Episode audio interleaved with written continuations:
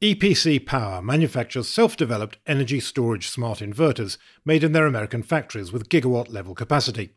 EPC Power is headquartered in San Diego County, California, and recently opened an engineering and sales location in Helsinki, Finland, to support the growing global demand. Visit epcpower.com/energygang to learn more about the utility scale and C&I product lines and schedule a call to learn how they can help you power your energy storage projects. EPC Power. Excellence in power conversion.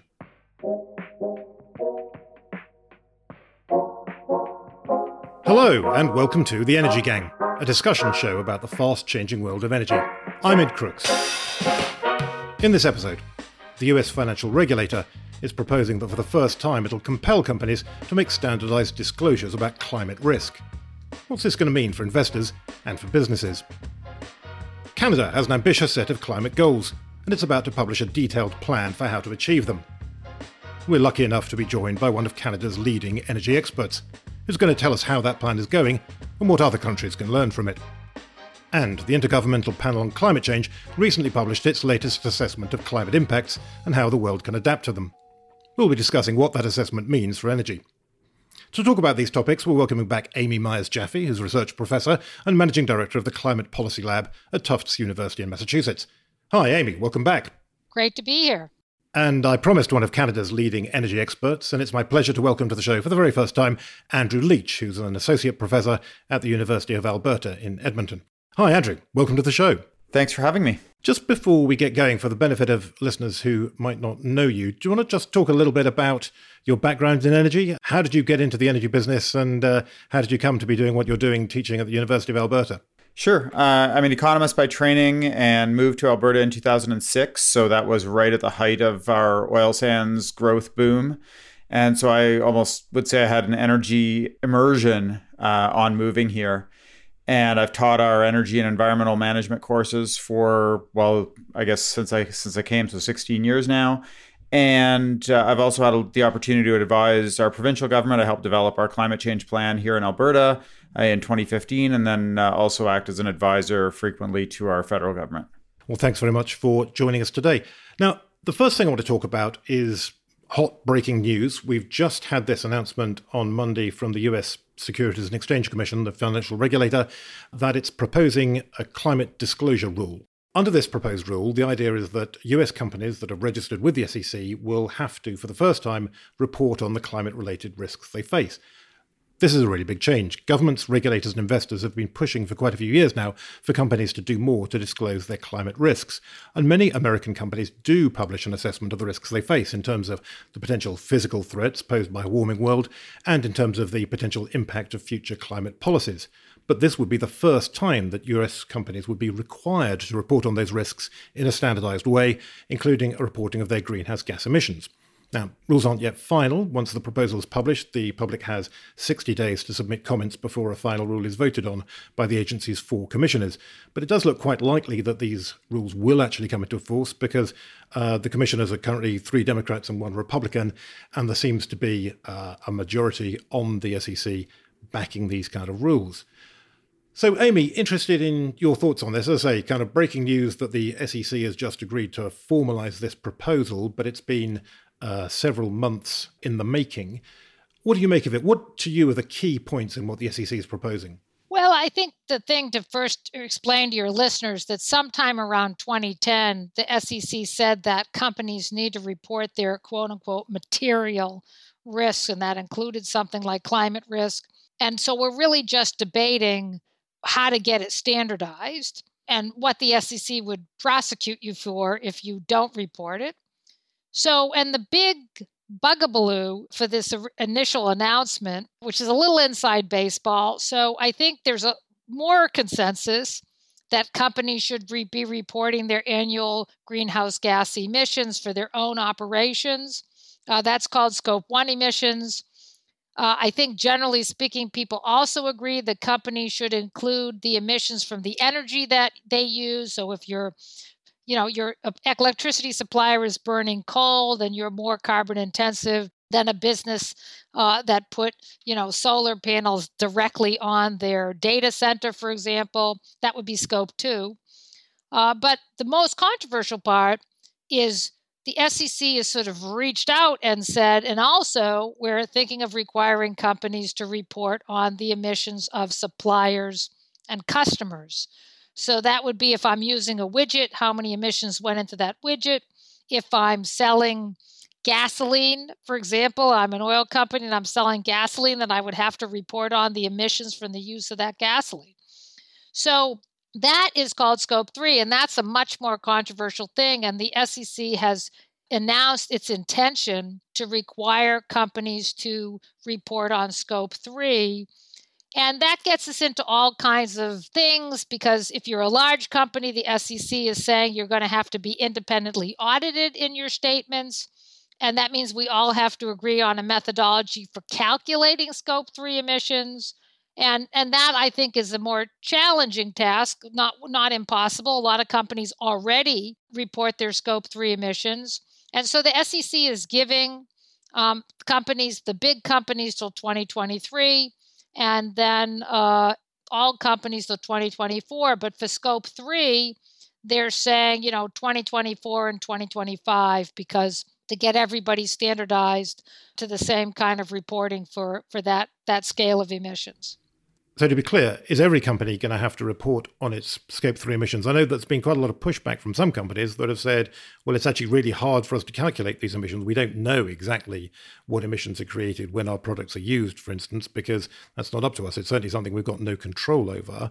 And as you say, um, it may be even pretty difficult for companies to know what they are. There's no standardized methodology for those Scope 3 emissions at the moment. So, who is going to have to comply with this rule? I think the point is there are companies that report to the SEC, publicly traded companies that are traded on a public exchange, and there are rules that apply to them. So these rules will only apply to those companies. It's not going to be like your local grocery store. We're talking about you know large co- public co- corporations that already use independent auditing firms uh, to do their financials, and and there are those auditing firms are preparing ways to do these standardized emissions reporting for scope 3 so i don't want to say that there's no way to do it just that it, it you know the sec is giving companies time and the goal is to have it be standardized. But the other thing the sec is going to take on which i think is very important is that if a company makes a public pledge, you know, we're going to be net zero by 2040 or we're going to be carbon neutral by 2030, you know, whatever it is companies are pledging, the SEC is saying, going, is saying that you cannot make a random pledge and not give the details to back that up. You have to inform your investors and the investment community what you mean by that pledge, how you're going to do it, you know, in more detail. And also, I think the SEC is going to require companies to report when they use it the offsets market um, for for carbon. So that's another big change. There's been a lot of controversy about how accurate these offsets are. They're currently a voluntary market. Um, and I think the SEC is looking to sort of assert that those kinds of reporting in public documents, corporate public documents, have to be accurate. So, what is the SEC's ultimate goal here, do you think? I mean, are they actually trying to create a regulatory framework and to use financial regulation in a way that pushes companies to cut their emissions, that actually kind of increases the pressure on companies to cut emissions and that pushes them away from fossil fuels towards renewable energy and so on. Is it as simple as that or not? No, that's the accusation, but that's completely inaccurate. Really, what's happening here is that investors and the markets face a real risk here that companies that don't report would not necessarily be understood to be risky. So if you were an investor a few years ago in uh, PG&E, the California Electric Utility, they did not report how many of their wires could possibly cause a risk of wildfire or what the risk of wildfire was to their business. Um, and when they went bankrupt, there were many investors that were caught by surprise. So the SEC is looking to avoid that kind of cascading risk affecting markets in general that's a good goal. And, you know, to the extent that I report that my emissions are very, very high, and investors don't want to own my company because I have very, very high emissions and we feel like that's going to be a cost burden to bring them down. That's material information that investors have a right to know. And I think that's really the SEC's position. I think their goal is to really avoid basically what we economists call a market failure, where investors are, are ill informed about a real risk, and that real risk uh, stimulates but sometimes a, a cascading effect in markets. And that, that's what the SEC is looking to try to uh, prevent. So, Andrew, how do you look at these proposals? And when you think about them from a Canadian perspective, is the Canadian government and financial regulator trying to do something similar? Yeah, so I, am really excited to see this, and Canada is doing something similar. They have a, a national instrument that's in development right now, so they're a few weeks probably or a few months ahead of um, the SEC, and that their draft reg was published in the fall. And it takes on much of the same approach, the TCFD approach, and it has a lot of the same sticking points the scope one scope two scope three question that, that amy raised um, w- one thing that's really interesting to me in this is and you know i agree with what amy said i think what they're trying to do is take away the companies or the registrants discretion about what is and what is not material, right? They don't want companies to be able to say, our emissions aren't material to investors. Uh, they say you have to report scope one and scope two. Scope three, yeah, it might be material if you're a bank that has a massive energy portfolio, or it might not be material. Uh, if you're an oil company, I think we all know it's material. And that's where the fight is going to be in Canada as well. That uh, Canada's one step back. Maybe they're talking about definitely scope one, maybe scope two, and then there's sort of a big asterisk beside uh, scope three. Yeah, you mentioned the prospect of a fight looming. As we've been saying, these are only proposals. There's time now for the public to comment on them. I thought there was a very interesting development recently when uh, President Joe Biden had to withdraw his nominee for the vice chair of the Federal Reserve, Sarah Bloom Raskin she had to go through a nomination process and a um, confirmation process in the Senate.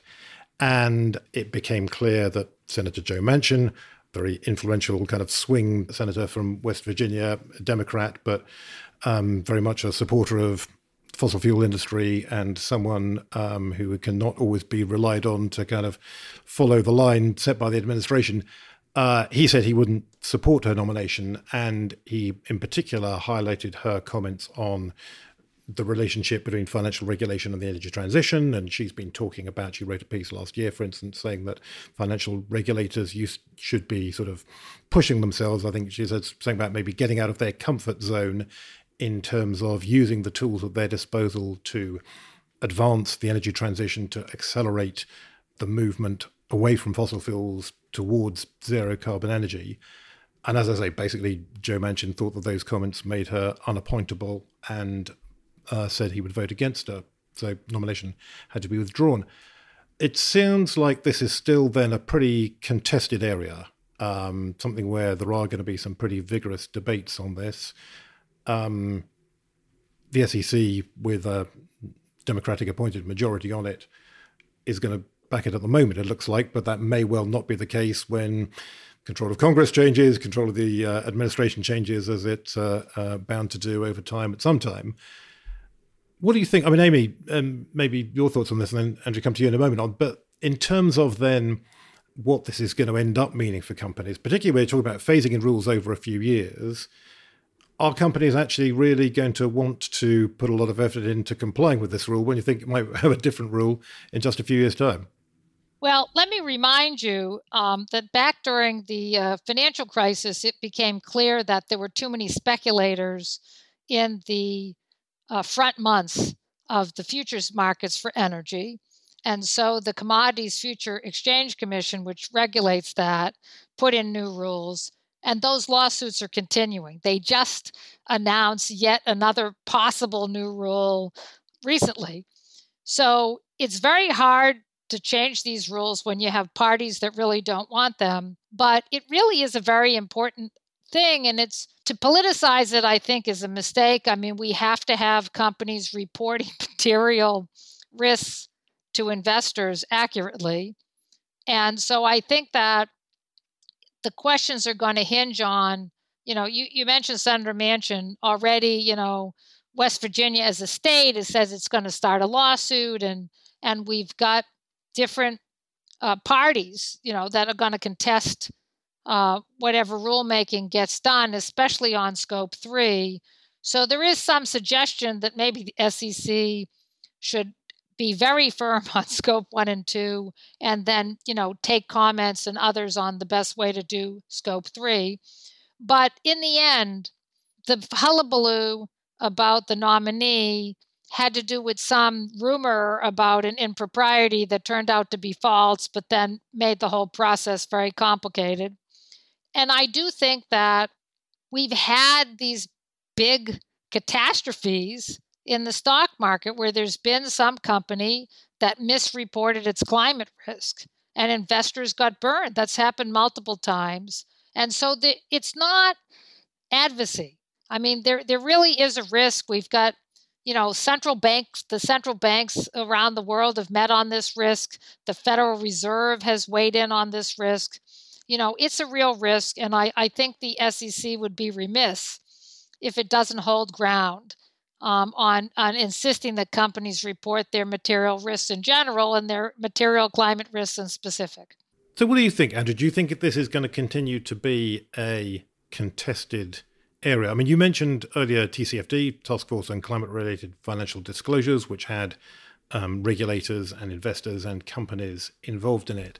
As I understood the basic principle of what they were doing, it was all about being voluntary. It was saying, you know, we'll have standards, best practice, which we think companies will sign up to, uh, largely because it's what investors want. And we think, as Amy's just been saying, you know, these are serious material risks to companies. They have to address them. Investors really want companies to address them, but they're going to do that because investors want it, not because regulators compel them. What do you think? I mean, do you think there's a, a virtue then in this kind of um, regulatory approach kind of using the the stick as well as the carrot of investor approval. But as I say, given that it's potentially going to be very politically controversial and there's going to be big problems with that approach. Yeah, I think it's going to be controversial because you're adopting a framework that standardization is going to advantage some companies' sort of positions versus others. And we, we see the same thing with how reserves are declared. There's a really great parallel here. Even think about between Canada versus the US, where Canada uses forecast prices and US uses trailing prices. We had for oil and gas reserves. And we had the, the case a couple years ago in the news that uh, ExxonMobil had to write off uh, in the US one of their oil sands projects, or basically write their reserves down to zero. You know, that project was still producing. And for Canadian purposes, it still had reserves tied to it because it was forward looking prices. In the US, you had a very different story. And so I think this is going to be the type of thing that still evolves over time. It's not going to be like we solve this problem and say, yeah, okay, we're done. But it is one where I think investors, the, the information split between investors and management is too skewed at this point. So you need something where we're all speaking the same language, we have some oversight, and investors can understand what companies are saying. And, and when they do that, you know, we've already seen some really interesting and, and challenging conversations come out here in Canada.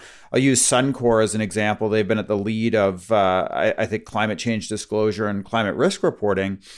But it was probably three or four years ago where they came out as an oil company and basically said some of our growth plans are going to be compromised by this in certain scenarios of how global policy and regional policy evolves. They also had to put a number on their exposure to Canada's carbon pricing. So despite the fact that you hear, you know, political talking points about how it's damaging investment and how it's all of this very um, challenging policy, then you have a hard number that says, well, actually, this cost us about a quarter a barrel.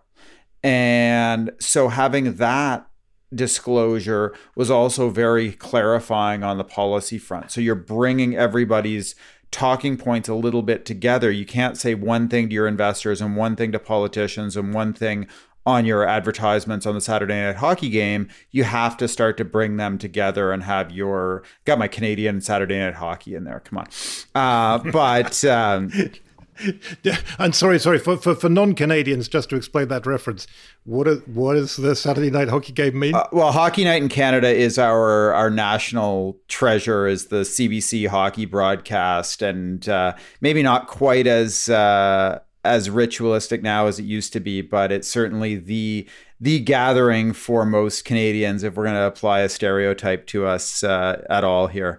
So Saturday night hockey. Right, and meaning then that what that that is the thing which kind of brings the whole country together. That you know you that's where you'd see the ads for you know an oil company saying we're greener than the others. You'd see uh, a car company saying you know our our pledge is to go to all electric vehicles. Our pledge is to whatever the case may be. And so I think one of the things that this rule does or has the potential to do is to say, no, companies, you can't have different lines for the purposes of different audiences. We're going to hold you to account. If you have a pledge, as Amy said, you're going to have to tell me how you're going to meet it, how you're reporting on it, and you're probably going to be subject to some form of third party verification, if not audit. Right. And I think definitely it is something everyone can agree on, which is that more information is better and more clear and reliable information is always better, right? Certainly, almost everyone will agree on that. I think with the, going back to my parallel of reserve declarations, if you've got a, a uh, speculative gold development, you might, uh, you know, we have certainly have some history in Canada of people who've made a lot of money on uh, gold where there was no reserves in the uh, in existence at all. So in their case, more information early on might not have been better, but for investors and the public, I think it's always a better thing. Now, I want to talk about Canada's emissions reduction plan. When we look at energy and climate policy in the US, it can be really interesting, I think, to look at what's going on in Canada. The two countries have many similarities. They're both high income countries in North America, of course. They're both large oil and gas producers, and they both have federal systems of government, and they both have very similar climate targets. President Biden has announced goals for the US of net zero emissions for the power sector by 2035 and for the whole economy by 2050. And Justin Trudeau, Canada's Prime Minister, has set those same goals for his country. However, there are some pretty big differences, and in particular, Canada's net zero goal of 2050 was actually enshrined in legislation passed last year. And that same law also sets out a detailed framework for how the government has to make progress towards that objective.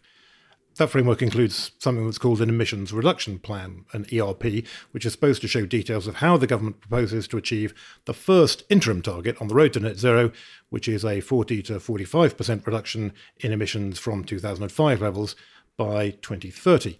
Now, the deadline for that plan to be published is very soon. It's next week, in fact, March the 29th. So the clock really is ticking. But definitely when it comes out, it's going to be a really interesting thing in terms of, of Canadian energy policy, and I think also in terms of energy policy for the world and any country that's thinking about how to cut its emissions. Now, Andrew, as I say, important fact about this plan is it's not published yet, right? But do we know what's going to be in it? How how many of the details uh, are yet available? The big policy pieces are already in place. There's some meat to still be put on the bones of, of some of the policies. But the carbon pricing framework, so we have a national carbon price that imposes either federally or will allow equivalent policies at the provincial level, carbon prices that are accelerating to 170 Canadian dollars per ton, so you know 140ish uh, US dollars I guess per ton of carbon. We have a low carbon fuel standard that's sort of painted off the, the California approach to some degree. Uh, we have now proposals for an oil and gas uh, sector specific emissions cap that should be coming in into play very shortly. And the one that I think is uh, behind the scenes a little bit is a commitment to net zero electricity across Canada by 2035, but with a specific no grid facing or grid connected uh, fossil fuel generators after that time period. So it's a much more aggressive turn even than what was proposed, I think, in the US. This is a you know closing down fossil fuel generators uh, type policy that's that, that's coming forward in Canada. So a lot of big policy pieces, but still probably a pretty hard reach to get to that target. So this sounds like a very ambitious, very radical set of proposals, really. A couple of things. I mean, I will come on to the question of is it practical and can it be implemented first? But if it was implemented, have people modelled the effects on the Canadian economy and so on? I mean, what would the impact of this kind of plan be? Sure, there are uh, a, few a few groups that have done extensive modeling, and, and I think as it would be the case in any economy, you have models with very ambitious technology assumptions or very optimistic technology assumptions that show limited impact on green jobs and, and a lot of positive story. And models that are less optimistic about the, that technological progress in the near term. And I would say probably less optimistic about global action. Uh, the less optimistic you are, the harder these targets are to reach. And even U.S. action, I think we we somewhat underplay how much uh, U.S. action matters to Canada, just simply because it creates a much broader market for some of our abatement technology companies, methane reduction in oil and gas, for example. If the US is acting, you just your new technology has a 10 times larger market than if it's just Canada acting alone. And so all of those things are are really important to how damaging or or how much of an opportunity these policies are. And you talk about technological progress. Presumably, though, for the um, this immediate plan, the one looking out to 2030, technology is not going to change a lot by then, is it? No, I think uh, on the 2030 plan, there's more of a deployment question, right? It's uh, carbon capture and storage, and, and we're still talking about 45Q style tax credits and the degree to which that will be rolled out. It's deployment of existing renewable energy technologies. 2030 is pretty short timeline for any of the small modular reactor type developments, but there are, we do have a pilot project underway right now to get some of that off the ground. But you're right, it's not really a, you know, what's unknown, but it's the deployment side of things out to 2030. Uh, but then giving that longer run lens out to 2040s and 50s that's where are you setting up the framework today that makes it credible that people are going to continue to invest in those uh, emissions declining technologies and that carbon price you're talking about, as you say, $170 Canadian by 2030, about $140 per ton uh, US, that's really pretty high by international standards, right? I mean, it's higher than the price of carbon has ever got in the EU, for instance. I think if you said tomorrow to people, we're going to have uh, great news, we're going to have a carbon price of $140 a ton in the US, people would absolutely freak out here. Is this something which Canada is ready for, you think? Well, I think we've we've had a couple of elections already where this has been central to the Trudeau government's platform is, you know, 2015, 2019 and just recently that's what they ran on and you saw a large majority of Canadians either vote for that policy or for parties that were proposing more stringent policies than what the Liberals had. So there's certainly still some staunch opposition to it, but I think generally speaking, the question of a carbon price uh, has been at least not uh, yeeted into the yard by the Canadian electorate.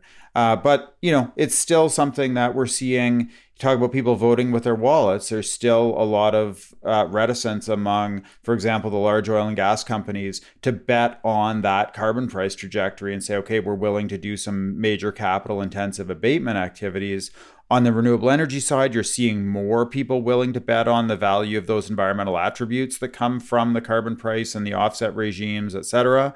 But it's still not 100% I'm willing to take that to the bank. And if you model that in terms of its effect on a gallon of gasoline, a uh, million British thermal units of gas, and so on, can have some pretty big impact on it. Yeah, and and certainly now what you're seeing, both uh, at least where I am in Alberta, uh, we've seen the natural gas prices increase as most other markets have. We've seen gasoline prices increase. And so that's, and we've also seen electricity prices through the roof. And so that's put maybe more pressure, and it, has been a convenient, in some sense, political um, talking point to blame the carbon tax disproportionately for all of the inflation impacts, uh, the food prices, everything else. It's all it's all carbon tax as far as some of our, our politicians are concerned, despite what the evidence tells us. Right. And that's at a current level of how much is it now? So right now we're forty dollars t- per ton. Right. So quite a way to go in eight yeah. years from forty to one hundred and seventy dollars a ton is still, if it's controversial now, could be even more so by twenty thirty. Yeah, and it's and it's ramping up. You know, the the speed of increase right now when we're adding ten dollars a ton per year, it creates some interesting bets for people holding, for example, environmental attributes. You know that something that's worth forty dollars a ton right now is going to be worth fifty next year. Do you hold it or do you sell it? To what degree are you willing to bet on 60, 70, 80 dollars a ton holding those credits? And so you've seen governments make little tweaks to the rules to force people to sell them early, to not allow banking in the same degree. So there's a lot of playing around about what do we think the future price is going to be.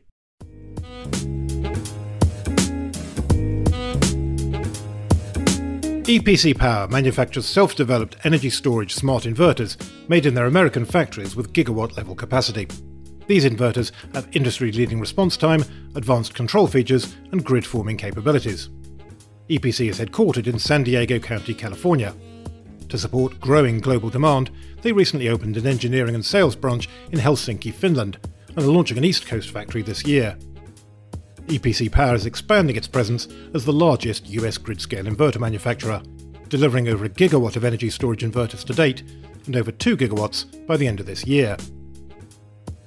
Visit www.epcpower.com/energygang to learn more about their utility scale and C&I product lines and schedule a call to learn how they can help you power your energy storage projects. EPC Power Excellence in Power Conversion.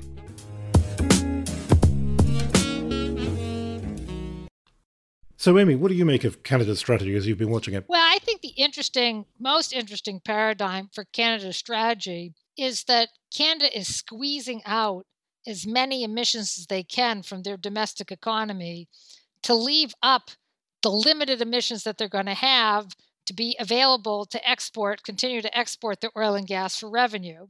And actually, that paradigm would not necessarily be a bad paradigm for the United States. Um, in the United States, I've worked with some colleagues at University of California, Davis. Uh, they have projections that electric cars could squeeze a million barrels of gasoline oil equivalent out of the market by 2040 in the United States, uh, maybe more, depending on how accelerated we get uh, with high oil prices. But then there's this question about energy security because the United States has been increasing its natural gas exports to Europe in the form of liquefied natural gas, and we export crude oil from the United States, which again can be very beneficial to allies in Europe and elsewhere. So the question is could we do the same thing? Could we have a political compromise? Because we have a vast potential to squeeze greenhouse gas emissions out of the US economy, squeeze out more coal, bring in more electric cars, do all kinds of things that could be in a bill and that bill could then still enhance exports of liquefied natural gas that might knock out coal in some other country. So, and part and parcel to that, as Andrew mentions, is this willingness to force the American industry to, to, stop leaching its methane out into the sky, whether that's through flaring or just because it has leaky equipment um, which the Biden administration was already moving in that direction at $100 oil. The 5 to 25 cents that costs per barrel seems like pretty small pittance. Um, and you have some very forward looking companies in the United States. There's a firm that's not a household name. It's called EQT. They're the, actually the largest producer of natural gas in the United States. And their chairman just unveiled a sort of national pitch strategy that would be some combination of many electric cars, lots of solar energy, and uh, exports of LNG. So we're starting to see some debate on that also in the United States. So, question what is the global impact of that, right? Because you can imagine, I mean, the kind of, you know, the, the reductio ad absurdum, the kind of, the limit of this policy is where if you're a big oil and gas producer like Canada or the US, you cut your own emissions to zero. You have, you know, you get to net zero, and you're all on EVs and renewables and whatever else it might be, hydrogen, nuclear, and yet you still produce as much oil and gas as before, and you export it, and you export it for job creation and for the export revenues, and as you say, for energy security, and it's maybe it's a, a tool for kind of um, diplomacy in the world and so on. Does that actually help the global climate then if you do that? where you are, as I say, restricting your own consumption, but producing as much as ever. I mean, well, I think the first point is to get to the would you produce be producing as much? Because remember, you wouldn't be producing for your own domestic demand. So in the United States, we use 20 million barrels a day of oil and then an additional amount of natural gas. So that number would definitely go down. So what we're talking about is providing energy for transition in other countries. And it does, I think, have to go dovetail with deals like we saw at Glasgow, where the United States and some European countries got together and offered a development aid to South Africa to retire its coal and come up with a, you know, Green New Deal plan for coal workers in South Africa and try to help that country transition its economy to a lower carbon growth footing.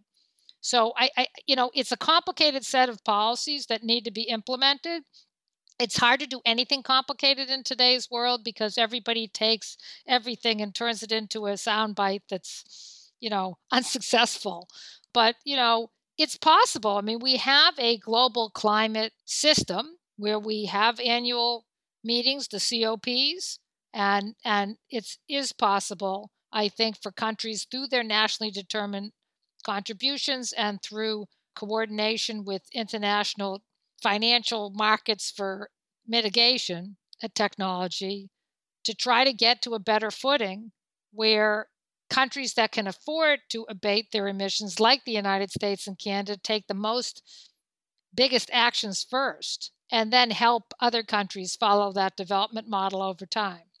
I think every climate conversation has, you know, you wait 10 years and it'll be back on the table. And I remember back in the Kyoto era where Canada was petitioning for credit for uh, supplying the US with gas because we were helping the US to decarbonize. So you've had this, uh, these types of how do we get, get credit conversations have been around forever. But, uh, I think the broader question to me, it's always a, a different conversation for oil versus gas, right? If you, we're, we're going to pivot to the IPCC report in a second, but if you look at the mitigation pathways in the 1.5 degree scenarios or the 2 degree scenarios there are very different paths relating to natural gas. There aren't that many different paths relating to oil. So you can say you know we have a credible internally and externally consistent story of more gas tied to global emissions abatement in a climate constrained world it's much harder for Canada to have the line of, you know, we're just supplying a world that is, has an insatiable demand for oil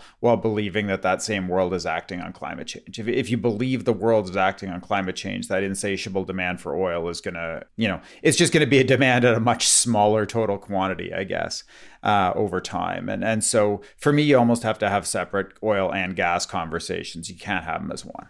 So, as you've been saying, important background to all this is the recent report that came out from the Intergovernmental Panel on Climate Change, which is, I guess, essentially explaining to us why we should be worried about any of these, any of these issues in terms of greenhouse gas emissions. The IPCC publishes these regular assessment reports, which are basically intended to summarize the current state of scientific knowledge about how the climate's changing and why and what effect it's having. These assessment reports are huge exercises. They involve tens of thousands of scientists and hundreds just as lead authors in each section. And they're broken down into three working groups. There's Working Group 1, which is on the basic climate science, and that came out last August. Working Group 2, looking at climate impacts, adaptation, and vulnerability, is the one that just came out. That was published at the end of last month. And Working Group 3, which covers mitigation, in other words, curbs on greenhouse gas emissions, is coming out next month in April. And then there's a synthesis report which uh, pulls it all together, and that's going to come out in September. Now, these reports often come in for a great deal of criticism, and I'm sure some of it is justified, but an enormous amount of work goes into them, and they're enormously detailed. And there really isn't anything better out there in terms of capturing the state of current scientific thinking about climate change. And I do think it's surprising very often how people, apparently on all sides of the climate debate, seem often not to have read them, or certainly not to have understood them properly. And I would urge everyone to do that. If you are at all interested in climate change, the thing you have to have to have to do is go and read the IPCC report. Certainly, the um, uh, the summaries for policymakers are actually pretty short. There's about mm, 20, 30 pages or so for each of these working group reports. So it's not even an enormous amount to read, but I would say it really is well worth reading if you have any interest in this subject, any presumptions towards having an opinion or taking a view on this. I'd say urge you to read these reports.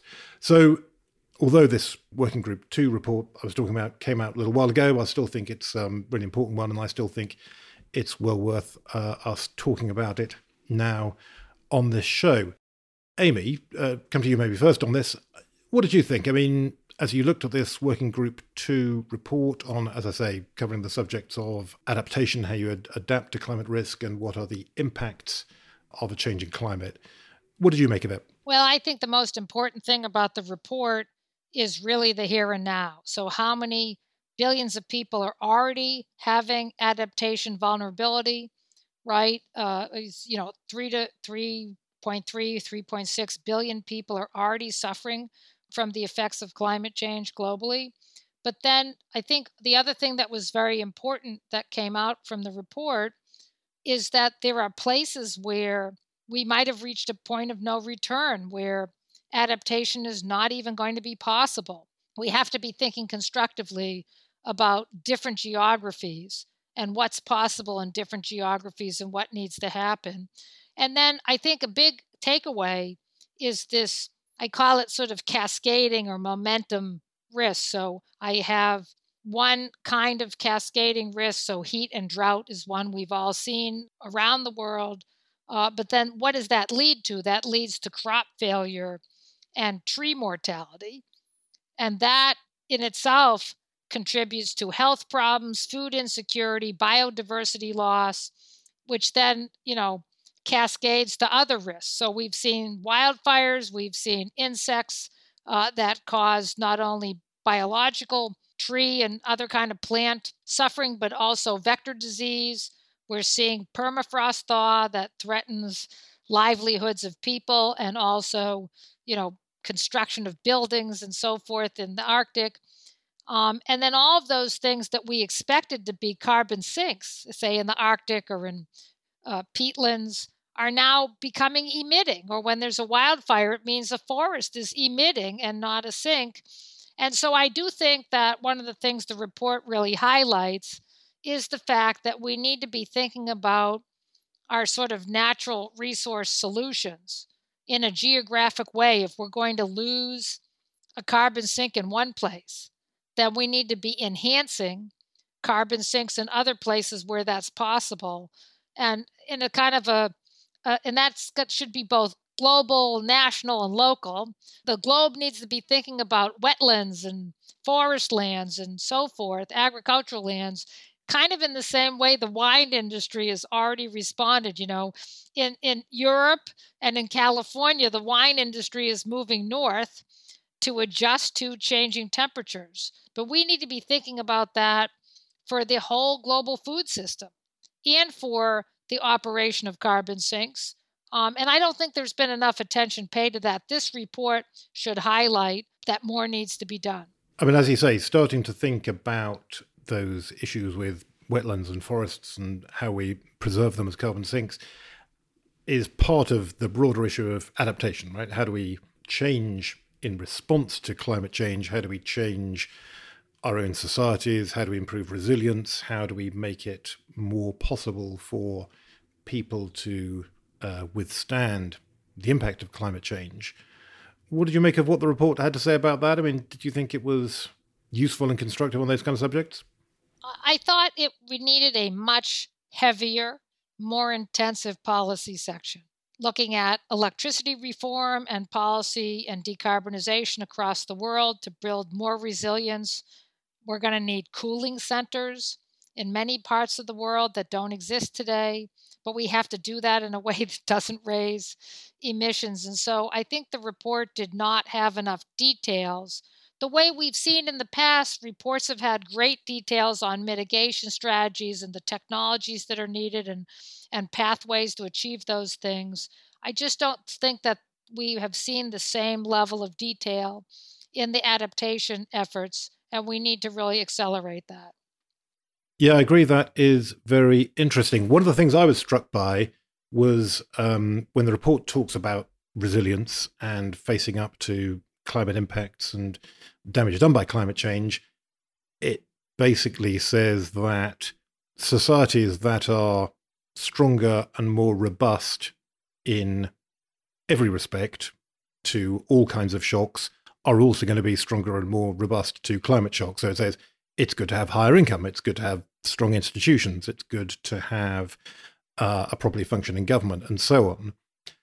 Um, and it did make me think that then there are some interesting questions about, for instance, economic development. I mean, it, talks a little bit about climate resilient development and the idea of being able to um, have development and growth that um, is resilient and can continue under conditions of a changing climate. But it did make me think them there are bound to be trade offs, for instance, between economic development and emissions. How much do you want to build new coal fired power plants, which could be essential for or valuable, certainly for economic development? The electricity is essential for economic development. Coal fired power plants might not be, but they might be a easy way to provide that electricity and yet obviously have negative consequences in terms of increased emissions. And some of those trade offs are clearly very complex and hopefully they will be resolved in the synthesis report, which is pulling it all together, which, as I say, including or working group three report, which is on mitigation and emissions, is focused on that. But as you were saying, Amy, it's a difficult question to pull all those threads together. And really, we need more on that from the IPCC in terms of just kind of thinking about those kind of trade offs. And Andrew, what do you think? So I read it in a little bit of a different way. I was uh, I've been focused a lot on climate law and and some of the rights cases that are uh, out. We've got one that's made it further through the courts than any other in Canada and Ontario right now about rights to a healthy environment. Of course, the U.S. had the Juliana case, and then the two Shell cases. Well, the two Dutch cases, Shell and Urgenda.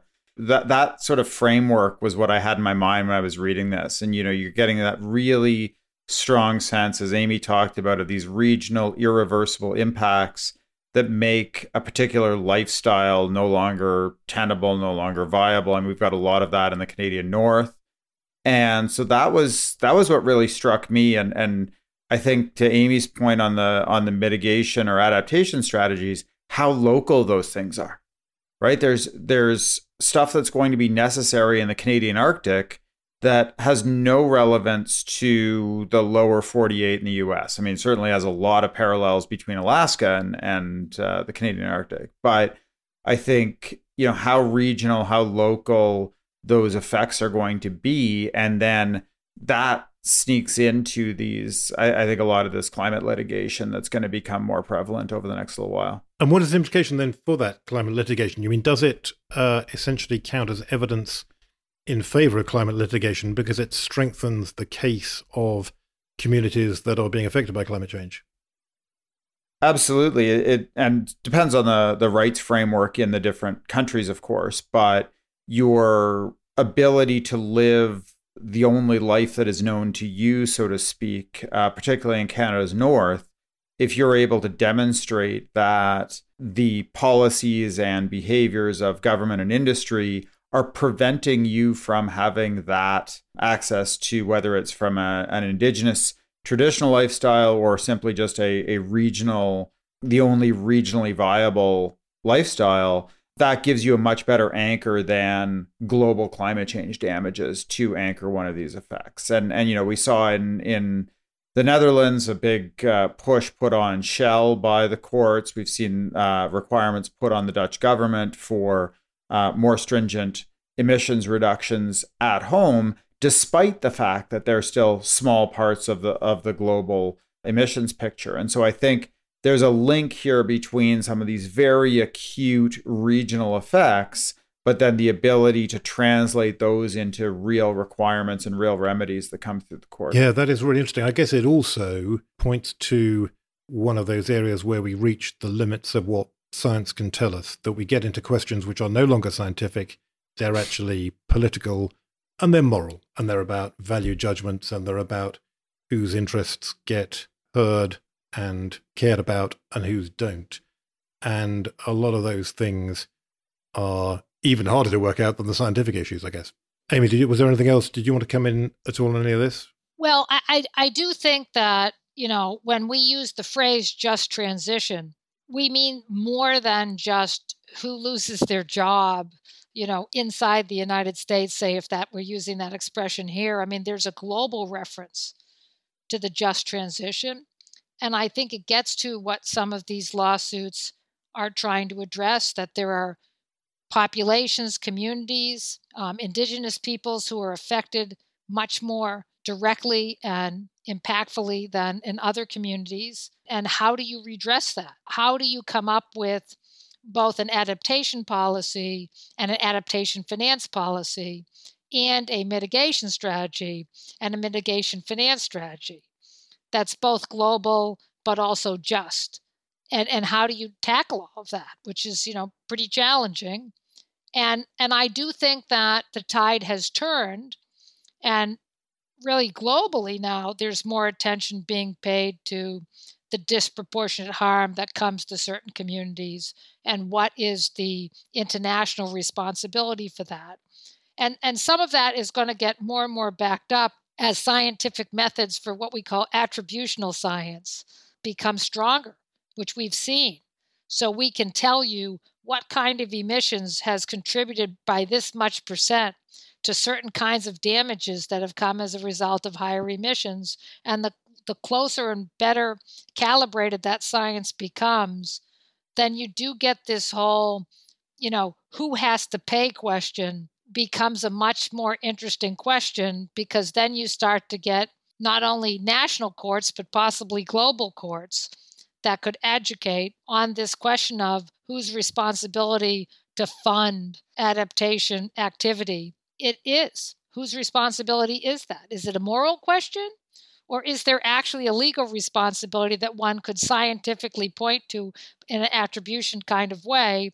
And bringing us back all the way back around to our SEC discussion, one of the risks that the SEC, I think, wants to address is if you're a company in the United States and you have coal ash ponds that are then released by flooding and cause health concerns, do you have to put that liability on your filings to the SEC?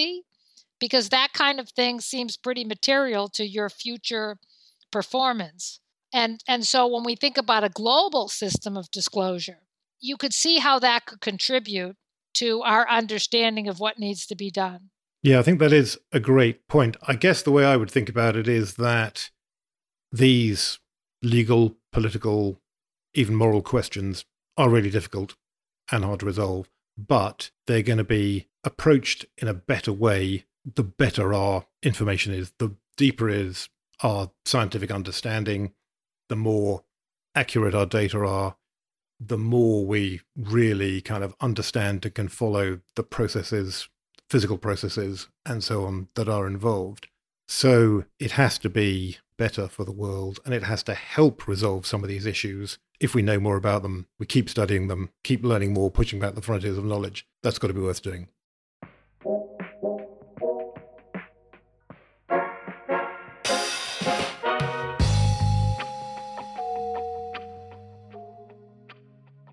So we're going to have to wrap it up very soon. Before we do, we have our usual tradition of the free electron, things that the guests have brought in themselves they want to talk about. Um, Andrew, uh, what's yours? What, what did you want to raise with us? So I, I spent a lot of stress on this, but I the column over the last week and a half that really made me hopeful, and it ties into all of what we've talked about today, was uh, Jeff Jones writing in the Globe and Mail on Canadian banks coming forward with goals around um, financed emissions, and I think that's part of the picture but that's such an important picture in canada because we basically we have very few large banks they are outsized voices in our policy world and in our uh, financial community. And so to see them coming forward and saying, we're going to set goals on financed emissions. So you have Jeff Jones's piece in the show notes. And I think it's one of the it's it's niche, but it's one of the more optimistic pieces for me on on Canadian climate policy. Although also presumably a potentially controversial one because of all these complaints about, well, this means cutting off the supply of capital to the oil and gas industry, particularly right now, given what we've been seeing in terms of soaring oil and gas prices, there's bound to be some pushback on this. Yeah, absolutely. But I think I've always said, you know, our, our oil and gas sector will be better off in the long term if they're making the case that their investments make sense in a climate constrained world. And if they can't make that case, that might give them a get out of jail free card for a couple of years, but that's not a long term strategy. Amy, what's yours? Well, I'd like to follow up on Andrew. I mean, we've seen a lot of interesting reports in the last couple of days. You're fast tracking deep offshore wind, which has a huge potential. Companies coming up with green hydrogen plans. I think, you know, sort of the thing that's really struck me that happens really every time, and I've written a book on this subject of, you know, repeating oil price shocks is that every time we have an oil price shock, we get more of a decoupling between economic growth and the use of oil. And that comes about in, in a wide variety of different ways.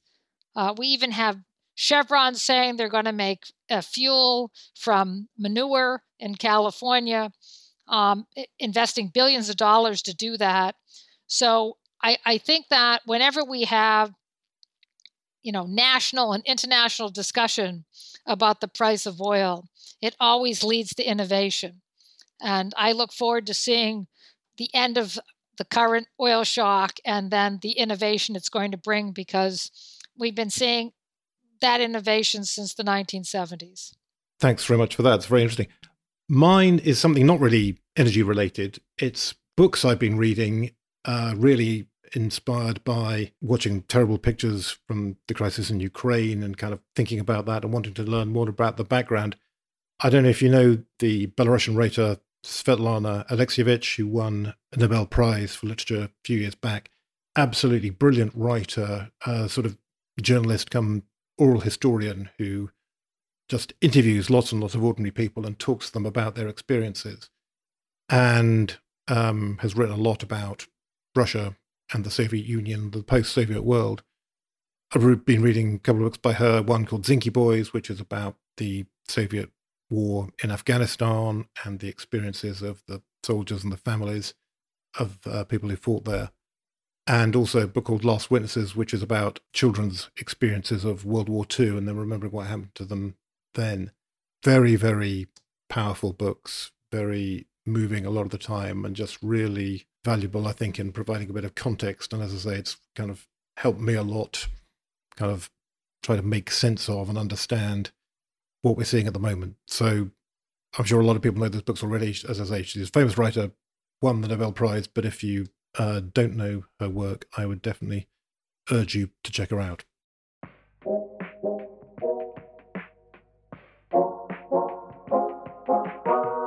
So that is all from us today. I want to say thanks very much. Uh, thanks a lot, Andrew, for joining us. Thanks for checking that one off my bucket list. Excellent. Well, hopefully we'll have you back on again before it's time to uh, put the final check on that list. Uh, and thank you very much, Amy. Thanks for coming in. Always great to see you, Ed. I hope to see you soon as well, too. And thanks very much to all of you for listening. Please do let us know what you think. As usual, uh, we're very keen to hear your comments, suggestions, ideas for subjects we ought to be covering. Um, we're on Twitter at, at the Energy Gang, and I'm at ed underscore crooks. And we'll be back in a couple of weeks with all the latest news and views on what's next for the energy transition. Until then, goodbye.